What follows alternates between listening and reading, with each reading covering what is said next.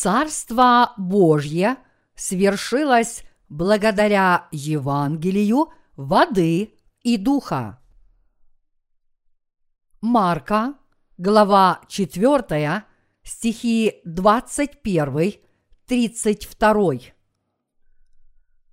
И сказал им, для того ли приносится свеча, чтобы поставить ее под сосуд или под кровать? Не для того ли, чтобы поставить ее на подсвечник? Нет ничего тайного, что не сделалось бы явным, и ничего не бывает потаенного, что не вышло бы наружу. Если кто имеет уши слушать, да слышит. И сказал им, замечайте, что слышите, какую мерою мерите, такую отмерено будет вам и прибавлено будет вам, слушающим. Ибо кто имеет, тому дано будет, а кто не имеет, у того отнимется и то, что имеет. И сказал, Царствие Божие подобно тому, как если человек бросит семя в землю и спит, и встанет ночью и днем, и как семя всходит и растет, не знает он, ибо земля сама собою производит сперва зелень, потом колос, потом полное зерно в колосе. Когда же созреет плод, немедленно посылает серп, потому что настала жатва. И сказал, чему уподобим Царствие Божие или какую притчью изобразим его? Оно как зерно горчичное, которое, когда сеется в землю, есть меньше всех семян на земле, а когда посеяно, всходит и становится больше всех злаков и пускает большие ветви, так что под тенью его могут укрываться птицы небесные. Мы только что вместе спели новые гимны. Библия велит нам славить Бога псалмами, гимнами и духовными песнями. И я очень рад тому, что мы это сделали.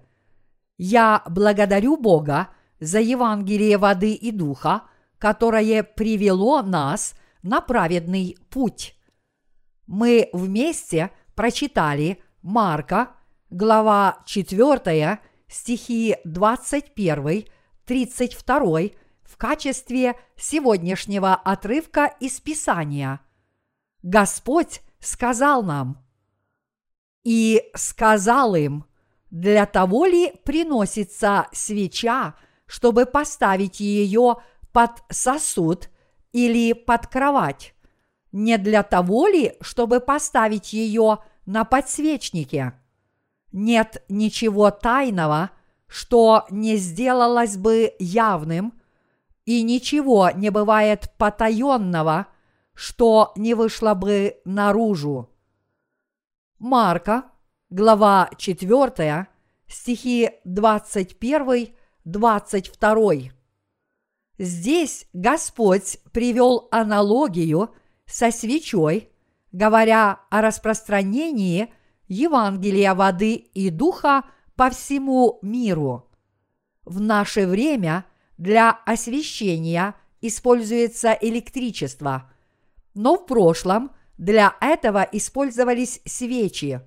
В Корее свечи ставили на низком столике, а люди сидели не на стульях, а на полу. Однако на Западе, где повсюду пользовались стульями, свечу ставили высоко на подсвечнике для освещения всей комнаты. Поэтому Евангелие воды и духа тоже не следует скрывать, но явить его для просвещения всего мира. Евангелие воды и духа больше нельзя скрывать. Нет никаких причин скрывать это Евангелие воды и духа, которое приносит всем людям прощение грехов. Как и заповедал нам Господь, мы поистине должны распространять это Евангелие, чтобы наполнить его светом весь мир.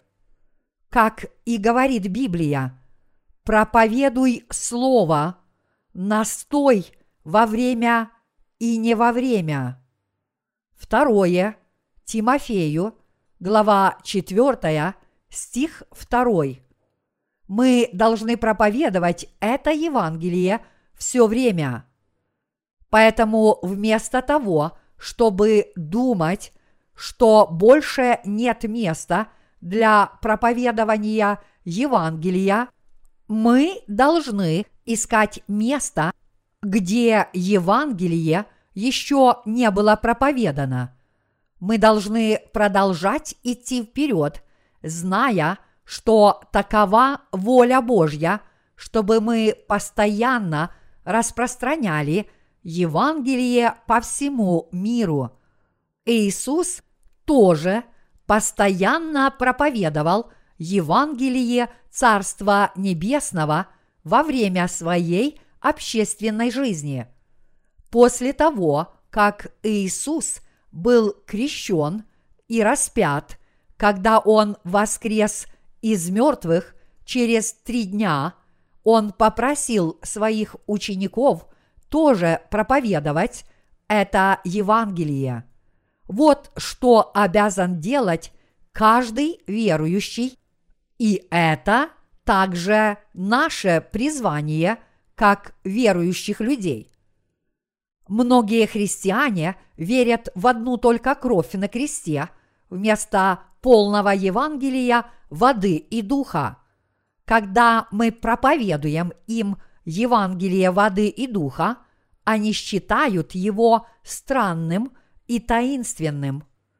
Поскольку они считают, что все то, во что они все это время верили, является абсолютно верным и истинным, то когда им приходится слышать слово о воде и духе, они начинают беспокоиться о том, что их верования могут быть неправильными. В отличие от этого, наша вера непоколебима. Поэтому я благодарю Господа за то, что Он спас нас от всех грехов этого мира Евангелием воды и духа и сделал нас чадами света, развеяв всю нашу духовную тьму и уничтожив все наши грехи. Евангелие воды и духа, которое даровал нам Господь, это бесспорная истина, которая нас спасла. И нет никакого иного Евангелия, кроме этого. Чтобы спасти нас от грехов мира, Господь даровал нам не какое-нибудь другое Евангелие, а Евангелие воды и духа. Здесь, в сегодняшнем отрывке из Писания, он сказал, что нет ничего тайного, что не сделалось бы явным. Это означает, что поскольку Господь уже полностью явил истину через Евангелие воды и духа скрывать уже нечего, равно как и нечего делать явным. Но многие люди, судя по всему, не понимают, что Иисус сказал здесь, в Марка, глава 4, стихи 22-23. Нет ничего тайного, что не сделалось бы явным, и ничего не бывает потаенного, что не вышло бы наружу. Если кто имеет уши слышать, да слышит. Этот отрывок может показаться немного запутанным, потому что само предложение достаточно сложно для восприятия, но попросту говоря, он означает, что скрытое обязательно обнаружится, и тайное обязательно станет явным. Иными словами, это означает, что не может быть никаких тайн. Евангелие воды и духа уже явлено всему миру, и поэтому выявлять больше нечего, даже если кто-то и захотел бы это сделать. Господь спас весь род человеческий от грехов Евангелием воды и духа. Это истинное Евангелие возвещает крещение Иисуса, Его кровь на кресте и Его воскресение как необходимые составные части нашего спасения. Когда Господь пришел на эту землю, Он был крещен Иоанном Крестителем в возрасте 30 лет. Посредством этого крещения – он взял на себя все грехи человечества. С того времени Иисус начал свою общественную жизнь, взяв на себя все грехи рода человеческого посредством своего крещения. И он понес каждый и всякий грех этого мира на крест, был распят на смерть и воскрес из мертвых через три дня, таким образом полностью заплатив за грехи мира. Господь пришел на эту землю, чтобы явить истинное спасение Евангелием воды и духа. Когда вы приносите свечу, вы не ставите ее под кровать или под сосуд, но ставите ее на подсвечник, чтобы она освещала комнату. Евангелие воды и духа также было явлено полностью, поэтому являть больше нечего. Были обнаружены многочисленные документы – которые показывают, что Библия действительно основана на фактах. И мы теперь живем в мире, в котором человек может легко спастись, услышав широко распространяемое евангельское слово и уверовав в него. Спастись может каждый, если только он услышит – Евангелие воды и духа и в него уверует.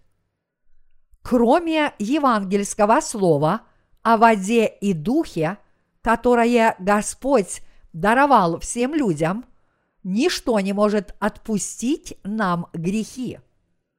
Именно с помощью Евангелия воды и духа Господь отпустил нам все грехи родившись на этой земле из тела Девы Марии, Господь взял на себя все грехи мира посредством крещения, которое Он принял от Иоанна Крестителя, а возложив на себя грехи мира, Он был распят на смерть.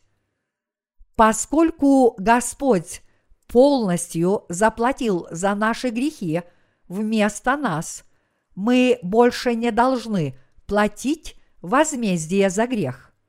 Вот как Господь спас нас от грехов мира. Поэтому нет иного Евангелия, кроме Евангелия воды и духа. Евангелие воды и духа – это единственная истина о спасении. И, как сказал Господь, всякий, имеющий уши, должен слышать это Евангелие. Господь говорит в Иоанна, глава 3, что если человек не родится свыше от воды и духа, он не сможет ни увидеть Царство Небесного, ни войти в него. Если вы хотите освободиться от своих грехов и взойти на небеса, вы сначала должны родиться свыше, уверовав в Евангелие воды и духа, и таким образом получить прощение грехов, чтобы родиться заново чадом Божьим из человеческого чада. Родиться свыше значит родиться во второй раз. На сей раз от Бога. В первый раз вы родились грешником, а теперь вы должны родиться искупленным человеком во второй раз. Вот почему вы должны уверовать в Евангелие воды и духа. В Марка, глава 4, стихи 1-20, Господь рассказал нам притчу о сеятеле, и через эту притчу Он повелел нам стать добрыми полями, засеянными хорошими семенами. Это означает, что теперь, когда Господь полностью явил нам спасение, и оно уже не является скрытым, мы должны стать добрыми полями и принять Слово с радостью. Как же ясно об этом написано? В эпоху ранней церкви все апостолы знали Евангелие воды и духа и верили в него. И все они это Евангелие проповедовали. Однако подавляющее большинство современных христиан не знают этого Евангелия воды и духа. И поэтому я повторяю, очень многие христиане почти ничего не знают о том, для чего Иисус был крещен Иоанном Крестителем. Всего лишь некоторое время назад, когда я собирался в церковь на это вечернее богослужение, я смотрел христианский телеканал. Некий пастор проповедовал о Матфея, глава 3, стихи 11-13. Поскольку мне скоро нужно было идти в церковь, я смог услышать только начало, но и этого хватило, чтобы я понял, о чем собирается говорить пастор в своей проповеди. В проповеди в основном шла речь о том, что Иисусу незачем было принимать крещение, но, тем не менее, Он сделал это, чтобы уподобиться человеку и получить возможность обратить всех людей к Богу, чтобы все они смогли омыться от своих грехов.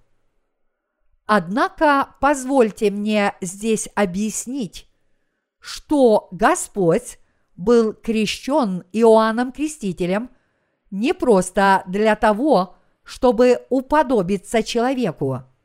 Господь ясно сказал, «Оставь теперь, ибо так надлежит нам исполнить всякую правду». Матфея, глава 3, стих 15. Как верующие в Иисуса, мы должны иметь ясное духовное представление о сцене крещения Иисуса. Иисус сказал здесь, что Он должен исполнить всю правду Божью, приняв крещение от Иоанна Крестителя. Он также объяснил причину этого, сказав, что он должен понести на себе все грехи человечества, приняв крещение от Иоанна Крестителя и так исполнив всю правду Божью. Слово «так» по-гречески «хотос» означает именно таким образом или только так и не иначе.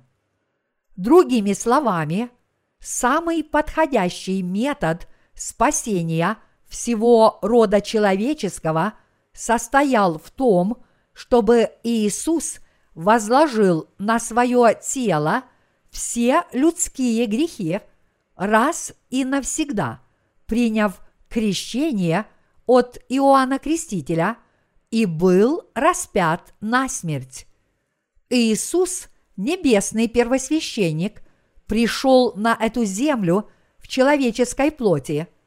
Иисус хотел, чтобы Иоанн Креститель возложил ему руки на голову и крестил его ради достижения своей духовной цели стать агнцем искупления, который понес на себе грехи рода человеческого, подобно тому, как ветхозаветное жертвенное животное принимало на себя грехи израильтян через возложение на него рук первосвященника. Таким образом, Господь принял все грехи человечества на свое тело посредством своего крещения и отдал свое тело на крест, чтобы стать нашим жертвенным агнцем, осужденным за наши грехи. Господь был крещен именно для того, чтобы принять и понести на себе наши грехи. И Он был распят на смерть, чтобы заплатить за все наши грехи. Именно это и есть правда Божья. Божья правда – это тот факт, что Иисус был крещен, распят и воскрес, чтобы спасти всех людей от греховых, чтобы они могли стать Божьими детьми и жить с Господом вечно, потому что всем им была уготована погибель за грехи. Таким образом, взяв на себя все грехи рода человеческого посредством крещения, которое он принял от Иоанна Крестителя, умерев на кресте и воскреснув из мертвых, Господь стал истинным спасителем человечества. И Господь принес нам спасение через Евангелие воды и духа, чтобы дать право стать Божьими детьми всем верующим в это Евангелие. Однако я постоянно слышу, как многие проповедники говорят, что Иисус смиренно принял крещение, чтобы уподобиться человеку, и именно это побуждает меня проповедовать Евангелие воды и духа с еще большим усердием. Библия называет Иисуса Агнцем Божьим, как об этом засвидетельствовал Иоанн Креститель в Иоанна, глава 1, стих 29. Вот Агнец Божий, который берет на себя грех мира.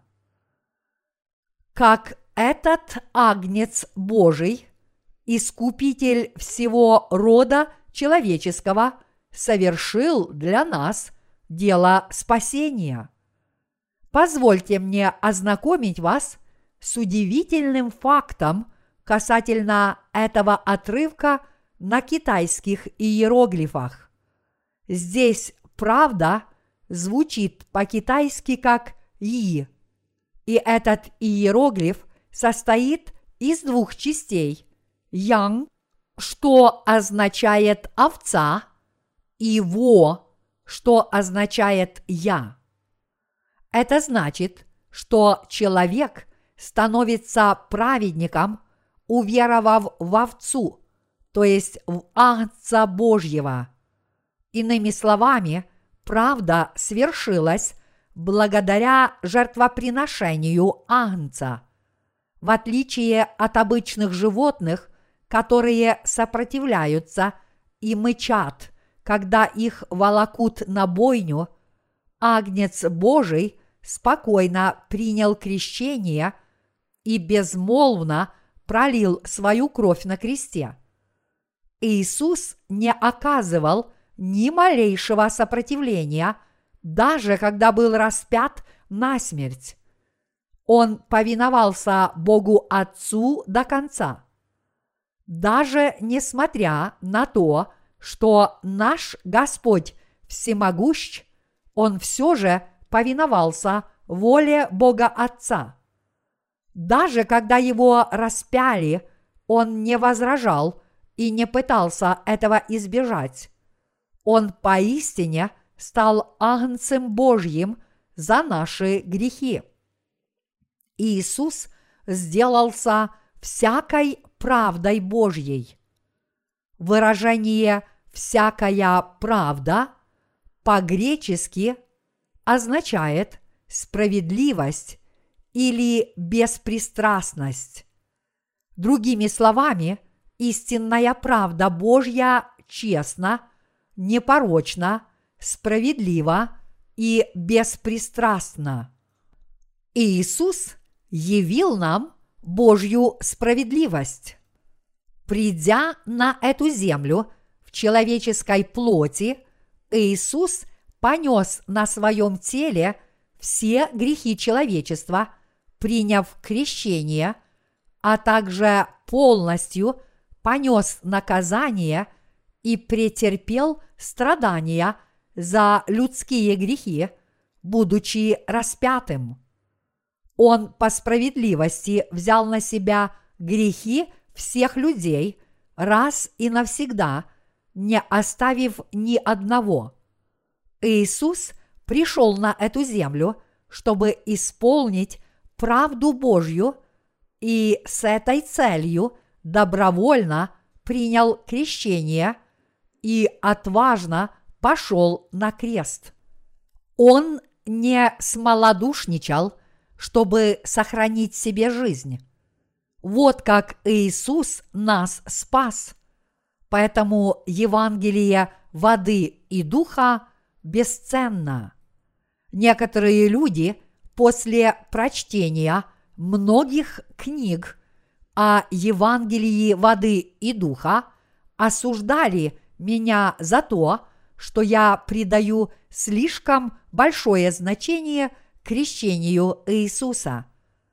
Один из этих людей обещал разобрать Евангелие воды и духа на предмет ошибок, но так после этого ничего и не написал. Ему следовало бы точно указать, что именно является ошибочным и на какой странице. Я бы дал письменный ответ на его критику, чтобы этот спор не превратился в обмен взаимных нападок. Однако этот клеветник не может убедительно доказать, что Иисус не взял на себя грехи мира посредством своего крещения. Это потому, что он не знает евангельской истины о воде и духе и не верит в нее.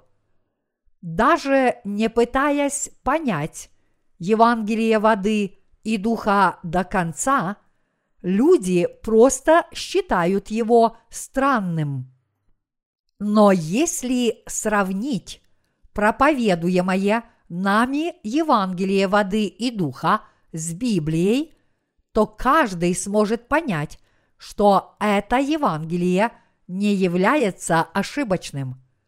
Человек должен сам проверить, действительно ли Евангелие воды и духа ошибочно, прежде чем слепо его отвергать. Я однажды видел по телевизору, как некие знаменитости играли в испорченный телефон, читая друг другу определенные предложения одними губами. С большими наушниками, которые не пропускали внешних звуков, они пытались догадаться, что говорит другой человек, читая по его губам, а затем так же само передавали это другому человеку и так до самого последнего.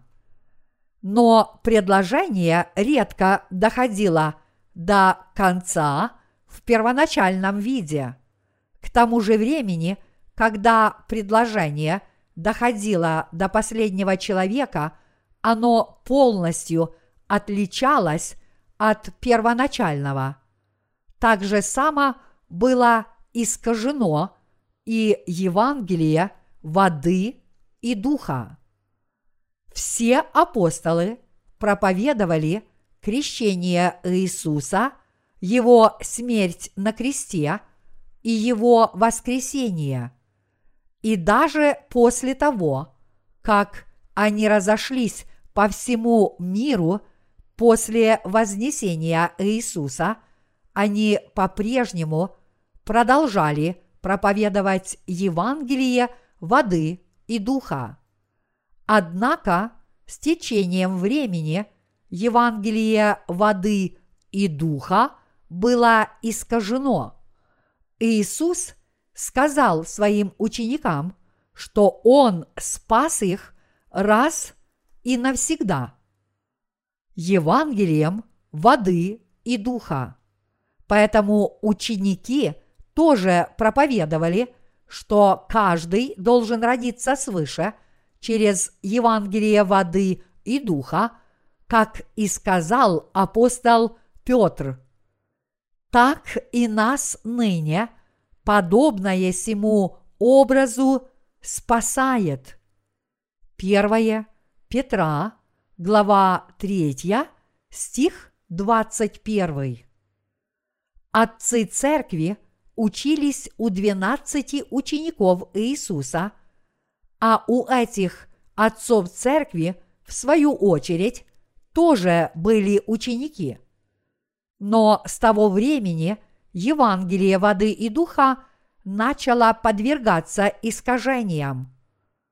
По мере того, как учения передавались из поколения в поколение, некоторые люди добавляли к ним собственные идеи и отклонялись от Евангелия воды и духа, которое возвещал Иисус.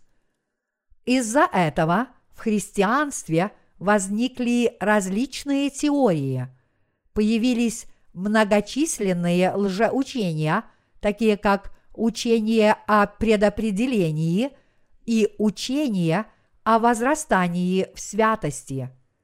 Первое гласит, что спасение – того или иного человека безоговорочно предопределено Богом еще прежде основания мира. А второе утверждает, что спасение совершается посредством личного освящения, и поэтому человек, помимо веры Иисуса, должен строго соблюдать закон – чтобы взойти на небеса. И в нынешнем веке есть много подобных глупых христиан, которые считают, что имеют значение только учения их собственных деноминаций, верят в эти учения и придерживаются их как если бы они были истинными. Даже несмотря на то, что проблема наших грехов явно была решена с помощью Евангелия воды и духа, они до сих пор пытаются очиститься от своих грехов, вознося покаянные молитвы. А другие слепо верят, что поскольку их спасение было предопределено еще прежде основания мира, то всякий, верующий в Иисуса, взойдет на небеса безоговорочно. Таким образом, очень многие современные христиане придерживаются очень многих ложных верований. Но именно Евангелие воды и духа дает возможность родиться свыше каждому человеку, и поэтому все мы должны познать это Евангелие и в него уверовать. Господь сказал в Марка, глава 4, стихи 24-25. Замечайте, что слышите. Какою мерою мерите, такую отмерено будет вам, и прибавлено будет вам слушающим. Ибо кто имеет, тому дано будет, а кто не имеет, у того отнимется и то, что имеет. Этот отрывок означает, что когда вы слышите, что кто-то проповедует Евангелие воды и духа, вы должны уверовать в это Евангелие, но когда вы слышите, что кто-то вместо Евангелия воды и духа проповедует одну только кровь на кресте, вы должны относиться к услышанному с осторожностью. Иными словами, Господь велит нам отвергать любое учение, которое взято не из Евангелия воды и духа.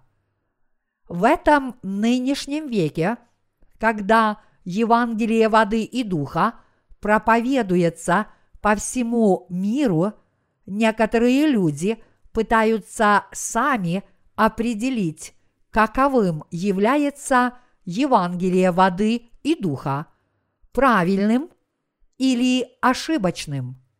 Иными словами, некоторые люди мерят его собственными мерками. Но Бог сказал таким людям, «Какою мерою мерите, такою отмерено будет вам, и прибавлено будет вам, слушающим. Ибо кто имеет, тому дано будет, а кто не имеет, у того отнимется и то, что имеет. Все христиане по всему миру должны проверить себя, чтобы увидеть, действительно ли они слышат евангельское слово о воде и духе, или же проповеди об одном только кресте. Они должны проверить, является ли это Евангелие истинным Евангелием, которое приносит спасение, и решить, во что им верить на основании Слова Божьего. Но когда некоторые люди слышат Евангелие воды и духа, они вместо того, чтобы принять его, говорят, что это Евангелие ошибочно. Они цинично говорят, насколько я понимаю, традиционное христианство почти две тысячи лет проповедует только кровь на кресте. А откуда вдруг взялось это Евангелие воды и духа? Даже апостолы Иисуса говорили, что им нечем хвалиться, разве только крестом. Так почему вы говорите, что Евангелие воды и духа – это единственное истинное Евангелие? Эти люди не понимают, что Евангелие воды и духа проповедовали примерно в течение 30 лет существования христианства и что впоследствии оно было искажено. Предполагается, что Евангелие воды и духа проповедовали до 313 года, когда был издан Миланский эдикт.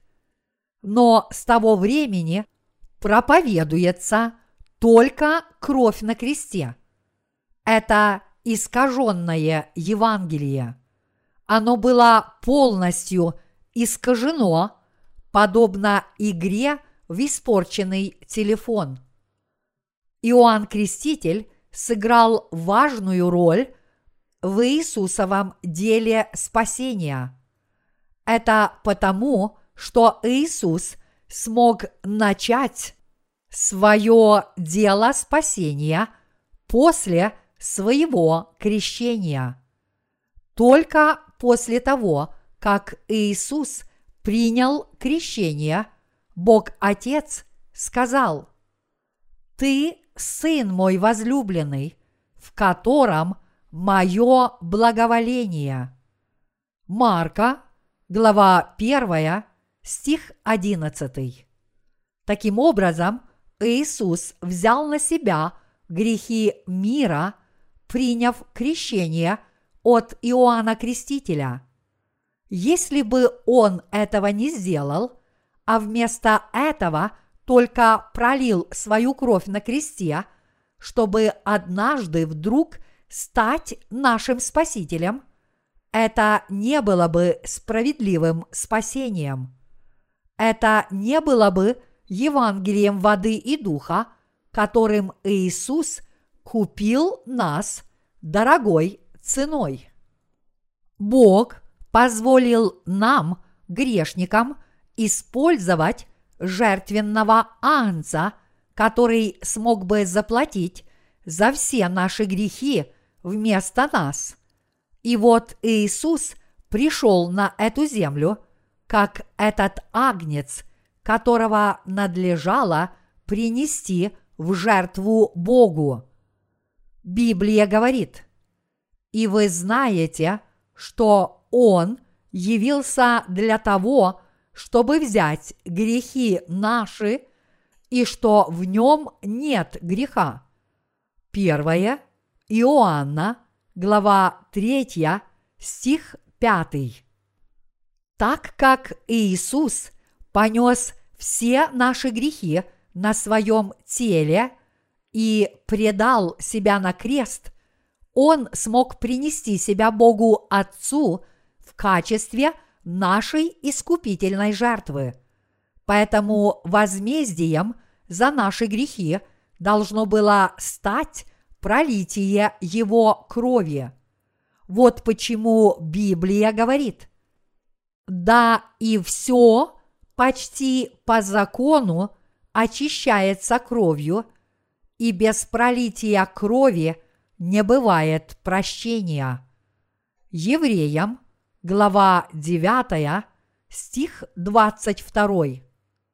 Смерть Иисуса – это жертва, которую Иисус принес за грехи человечества, потому что Он взял их все на себя посредством своего крещения. Агнец Божий смог бы стать нашей искупительной жертвой, угодной Богу Отцу, только если бы он был крещен и распят на смерть. Именно взяв грехи человечества на себя и пролив свою кровь на кресте, Иисус стал искупительной жертвой за весь род человеческий. Бог провозгласил, что поскольку Иисус был крещен Иоанном Крестителем и пролил свою кровь до смерти, Он совершил искупление наших грехов и полностью за них заплатил. Неужели Иисус спас нас от греха неправильным и несправедливым образом в глазах всех людей? Неужели Он пошел на крест, не понеся на себе наших грехов, и сказал при этом, «Я не хочу принимать крещение от Иоанна Крестителя, поэтому просто считайте, что я взял ваши грехи на себя».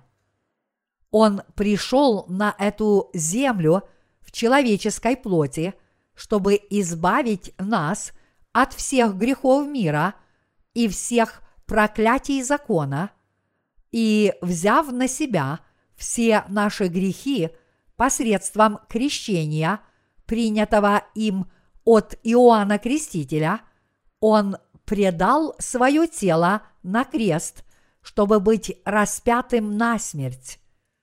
А воскреснув из мертвых, он довел дело спасения до конца, чтобы стать спасителем всех верующих в Него.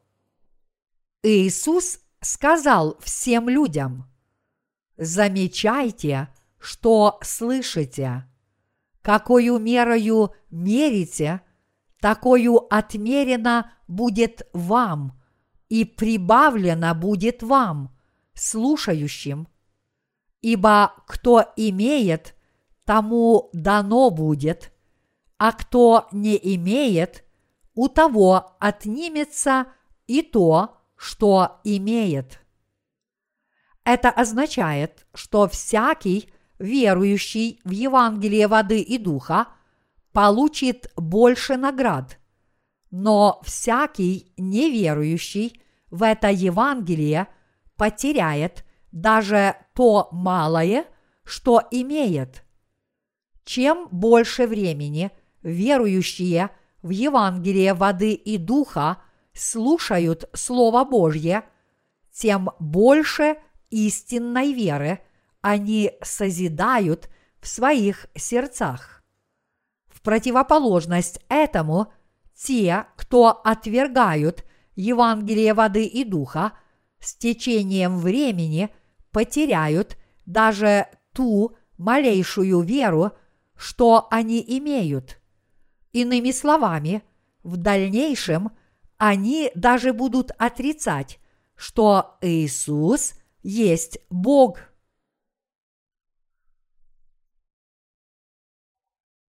Библия говорит, что Царство Божье подобно крестьянину, сеющему семя на земле. В Марка глава 4, стихи 26-29, Господь сказал следующее. «И сказал, Царствие Божие подобно тому, как если человек бросит семя в землю и спит, и встает ночью и днем, и как семя всходит и растет – не знает он, ибо земля сама собою производит сперва зелень, потом колос, потом полное зерно в колосе. Когда же созреет плод, немедленно посылает серп, потому что настала жатва. Как говорит этот отрывок – крестьянин посеял семя на земле, и пока он спал и встал, чтобы работать день и ночь, семя выросло и принесло урожай. Это означает, что даже несмотря на то, что крестьянин просто спал ночью и вставал днем, семя выросло и быстро созрело. Эта притча разъясняет, как проповедуется Евангелие. Господь рассказал о проповедовании Евангелия, проведя аналогию с земледелием. Это потому, что подобно тому, как крестьянин сможет собрать урожай, если тщательно возделает поле, Евангелие принесет плоды, если мы будем усердно его проповедовать.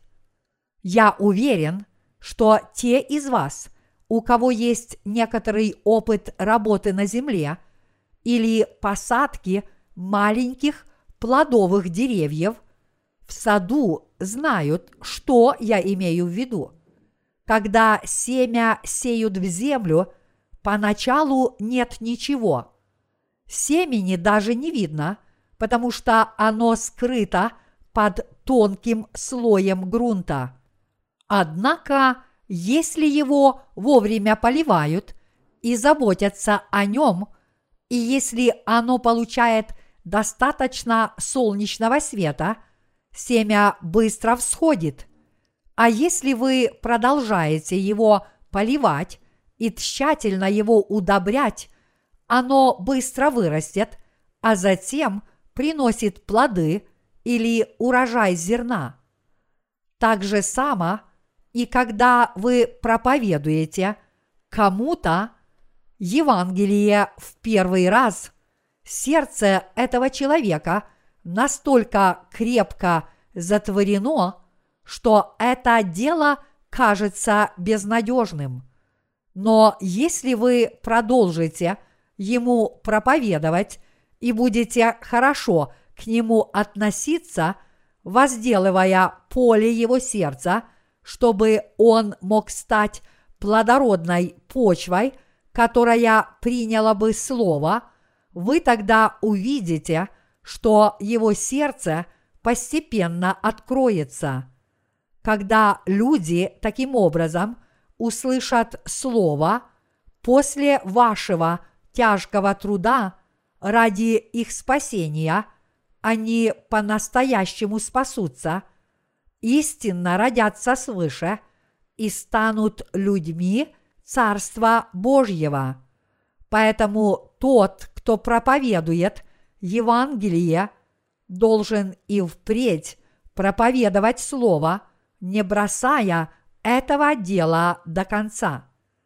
Экклесиаст, глава 11, стих 6 гласит – утром сей семя твое, и вечером не давай отдыха руке твоей, потому что ты не знаешь, то или другое будет удачнее, или то и другое равно хорошо будет.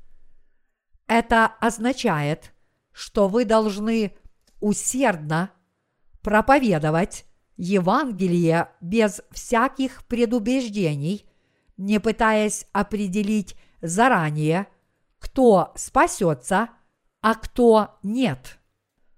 Что касается тех из вас, кто слышит Слово Божье впервые, когда проповедники Евангелия сеют это Слово в вашем сердце, вы должны принять его с верой – подобно тому, как семя вбирает в себя питательные вещества и всходит, только если оно покрыто землей, вы должны принять Слово в глубину своего сердца. Но если вы будете пренебрегать Словом, вместо того, чтобы принять его в свое сердце, оно не сможет принести никаких плодов, подобно тому, как непокрытое землей семя не сможет вобрать в себя никаких питательных веществ и поэтому неизбежно засохнет под солнцем. Хотя вы можете расстроиться, если вам поначалу не удастся понять слово – вы и сами не заметите, как семя Евангелия взойдет, а потом увидите, как оно превратится в колосья, затем в зерно и, наконец, в плоды спасения. Вот чему подобно Царство Небесное. Этот год мы уже прожили. Солнце продолжает всходить и заходить изо дня в день, и время идет неумолимо. Мы не сможем собрать никакого урожая, если будем тратить время напрасно. Но с другой стороны, если мы будем усердно проповедовать Евангелие, мы принесем обильные плоды праведности. Евангелие воды и духа, в которое мы с вами верим, подобно горчичному зерну. Горчичное зерно настолько мало, что его легко может сдуть самый слабый ветерок. Однако оно настолько полно жизни, что если оно пребывает в церкви, оно будет стремительно расти и быстро превратиться в большое дерево. Когда мы впервые приняли Евангелие воды и духа, мы не знали, что это Евангелие настолько могущественно. Известно ли вам, насколько велика сила Евангелия воды и духа? Судя по всему, вы не можете постичь его до конца, а просто считаете, что Господь изгладил все ваши грехи и полностью спас вас Евангелием воды и духа. Вы, наверное, не имеете никакого понятия о том, что благодаря этому Евангелию вы получите от Бога неописуемое благословение вечной жизни и право жить вместе с Ним. Я и сам поначалу не знал, насколько ценным является Евангелие воды и духа, даже после того, как в это Евангелие уверовал. Я просто знал, что это Евангелие воды и духа спасло меня от всех моих грехов, и что Бог сделал меня своим чадом, чтобы я взошел на небеса. Но с течением времени, по мере того, как я продолжал жить верой, я понял, что благодаря этому Евангелию я получил необычайные благословения. Другими словами, я получил столь удивительное спасение исключительно благодаря Евангелию воды и духа. С чего начинается Царство Божье? Оно начинается с того момента, когда человек обретает веру в Евангелие воды и духа. Оно подобно горчичному зерну. Когда мы впервые уверовали в Евангелие, мы не осознавали, насколько оно чудно. Мы только приняли его в свои сердца, потому что это слово истинно. Но это Евангелие было семенем, настолько полным жизни, что оно не только дало нам право войти в небесные врата, но и позволило нам вечно жить с Богом и наслаждаться Его славой. Господь сказал в Марка, глава 4, стихи 31-32. Оно, как зерно горчичное, которое, когда сеется в землю, есть меньше всех семян на земле, а когда посеяно, всходит и становится больше всех злаков и пускает большие ветви, так что под тенью его могут укрываться птицы небесные. Какое это великое благословение! Мы теперь можем обять всех людей по всему миру Евангелием воды и духа. Мы должны быть использованы как ценные Господние орудия, чтобы взять всех людей в мире в свои руки и спасти всех грешников. Наши благословения столь велики, что мы отказываемся от сравнения даже с самыми могущественными и богатыми людьми в этом мире, потому что то, что они имеют, не имеет для нас никакого значения. Евангелие воды и духа является настолько ценным, что ничто не может с ним сравниться.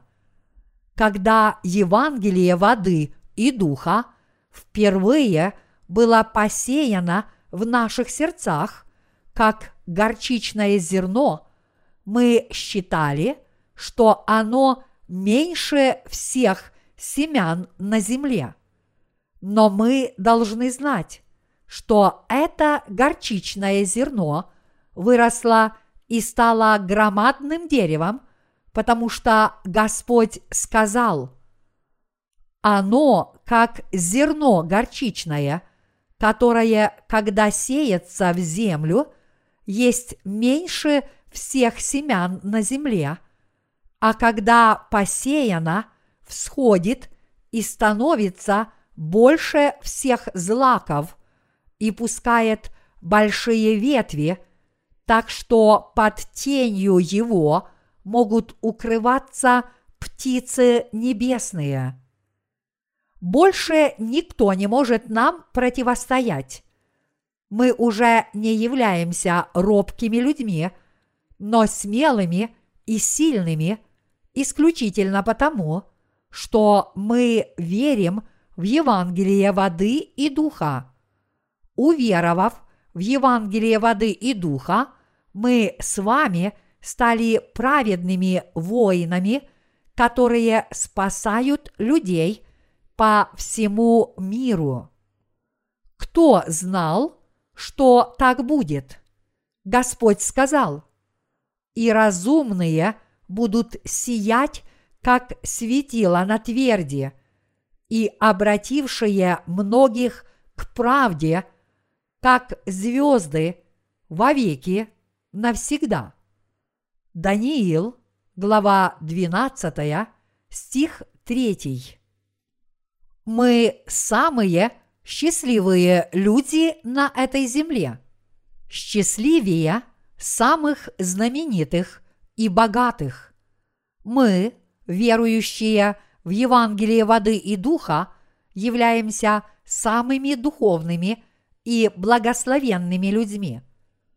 Это произошло не потому, что мы каким-то образом унаследовали некое величие, но потому, что Господь посеял в наших сердцах семя жизни. Поэтому меня не волнует, что говорят обо мне люди. Мелочи занимают лишь мелкие умы. Обычно хлама и мирских удовольствий достаточно для удовлетворения подобных людей. Но неужели они счастливее меня, если меня ожидает небесная слава? Нет, конечно. Я равнодушен к деньгам. Мне все равно, что 10 тысяч долларов, что 10 миллионов, и я не считаю, что 10 миллионов долларов – это большая сумма. Даже несмотря на то, что некоторые люди считают, что деньги – это все, подобные мимолетные вещи не имеют никакого значения. Они ничего не значат. Хотя у нас нет так много денег, как у миллиардеров этого мира, мы полностью отличаемся от них в том, что касается нашего праведного дела. Они меркнут перед нами. Если они рабы денег, то мы, верующие в Евангелие воды и духа, дети Божьи. Фирма Samsung вышла на мировой уровень по производству самых технологически совершенных карт памяти. И хотя подобные достижения находятся за пределами наших возможностей, наша работа еще более важна, потому что мы помогаем людям, которые еще не нашли истины о воде и духе, найти эту истину и возвратиться к Богу. Поэтому в глазах Бога мы лучшие. Он сказал в Давида, глава 12, стих 3. «И разумные будут сиять, как светило на тверди, и обратившие многих к правде, как звезды вовеки навсегда. Вот кто мы есть на самом деле. Неужели вы чувствуете себя незначительными людьми по вашему общественному положению? Но всякий, кто служит Евангелию воды и духа, стоит намного выше всех остальных в этом мире. И я говорю это не просто для того, чтобы вы были довольны собой, но это бесспорный факт. Господь сделал нас почтенными людьми, хотя в этом мире мы можем занимать низкое положение, мы получили от Бога великие благословения. Никто не получил так много благословений, как мы. Как гласит сочиненный нами гимн под названием «Моя достойная жизнь», наша жизнь стала очень ценной. Посмотрите, что говорит Библия в Евреям, глава 11, стих 6. А без веры угодить Богу невозможно, ибо надобно, чтобы приходящий к Богу веровал, что Он есть, и ищущим Его воздает. Без веры угодить Богу невозможно. Во что же мы должны верить? Мы должны верить, что Бог жив и вознаградит ищущих Его. Бог нас вознаградит. Все, что мы должны делать, это просто Его искать. Мы в своей жизни лишь должны усердно служить Евангелию воды и духа по Его воле. Однако, несмотря на это, неужели вы оставите дело Господня, уйдете в мир и будете изо всех сил стараться заработать деньги, стремясь к плотскому благополучию? Вместо того, чтобы чувствовать себя обремененным Господней работой, вы должны радоваться и благодарить за то, что вы действительно можете ее выполнять. Это потому, что по мере того, как вы будете трудиться для Господа, будет расти и ваша награда, которую вы получите от Бога. Вы никогда не должны забывать о том, что дарованная Богом награда намного выше и прекраснее любых удовольствий, которые вы можете найти в этом мире. Бог сделал вас великими людьми – принял вас как своих детей и обратил вас в людей своего царства и его работников, и я благодарю его от всей души за столь чудные благословения. Все мы должны искренне благодарить Бога. Господь также сказал, что когда зерно поспевает, крестьянин идет на поле с серпом, чтобы убрать урожай. Это означает, что Господь соберет свой урожай в житницу свою. Мы должны убедиться в том, что ныне, в этот день, мы собраны в житницу Господню, и Господь нас вознаградит в тот день, когда мы взойдем на небеса. Бог всех нас благословил. Он не только нас благословил, но и пообещал нас вознаградить. Невозможно описать словами, как я благодарен Богу за то, что Он даровал нам свою бесконечную любовь.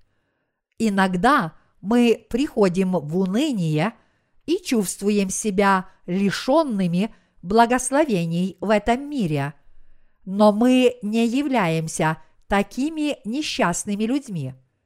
Если мы посмотрим на себя через призму Евангелия воды и духа, мы увидим себя в свете Божьего замысла, и нам станет ясно, что мы поистине обрели великие благословения и стали самыми великими людьми на этой земле, чтобы обратить всех к правде. Поэтому я от всей души благодарю Бога за то, что Он нас так благословил. Я не знаю, как мне благодарить Господа за все, что Он для нас сделал. Я очень благодарен Ему за то, что Он даровал нам столь обильные благословения. И я благодарен Ему за то, что вскоре, когда придет время, Он возьмет серп, пожнет нас и сложит свою житницу. Мы с вами войдем в Царство Господа и будем вместе с Ним в полной мере наслаждаться Его величием и славой. Слава, которая нас ожидает, не может сравниться ни с каким великолепием или богатством на этой земле. Я от всей души благодарю Господа за то, что Он даровал нам столь чудные благословения.